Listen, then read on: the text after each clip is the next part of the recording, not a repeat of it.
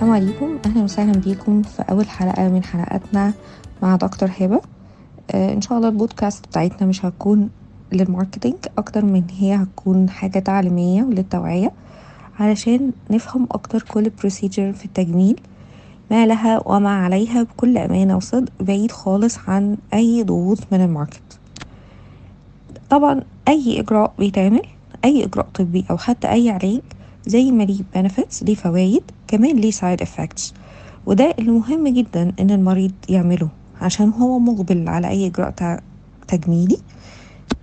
يكون عارف ال cost benefit ratio يعني عارف أنا بعمل الإجراء ده عشان إيه اللي هيحصل بالظبط؟ من غير high expectations وده اللي بيزعل مرضى كتير جدا بعد الإجراءات التجميلية إن هما بيكونوا متخيلين إن هي مثلا زي الجراحات أو إن إحنا هنبقى كأننا حاطين فلتر أو إن الشكل هيتغير.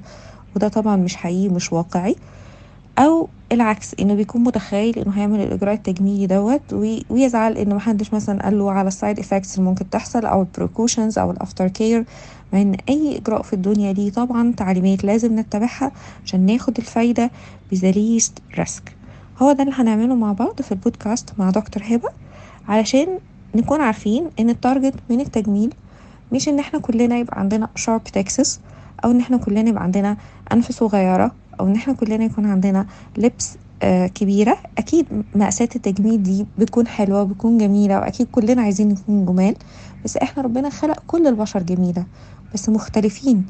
والتجميل يعني إني أكون الأجمل من النسخة بتاعتي مش إني أكون شبه حد تاني. والأهم age smartly.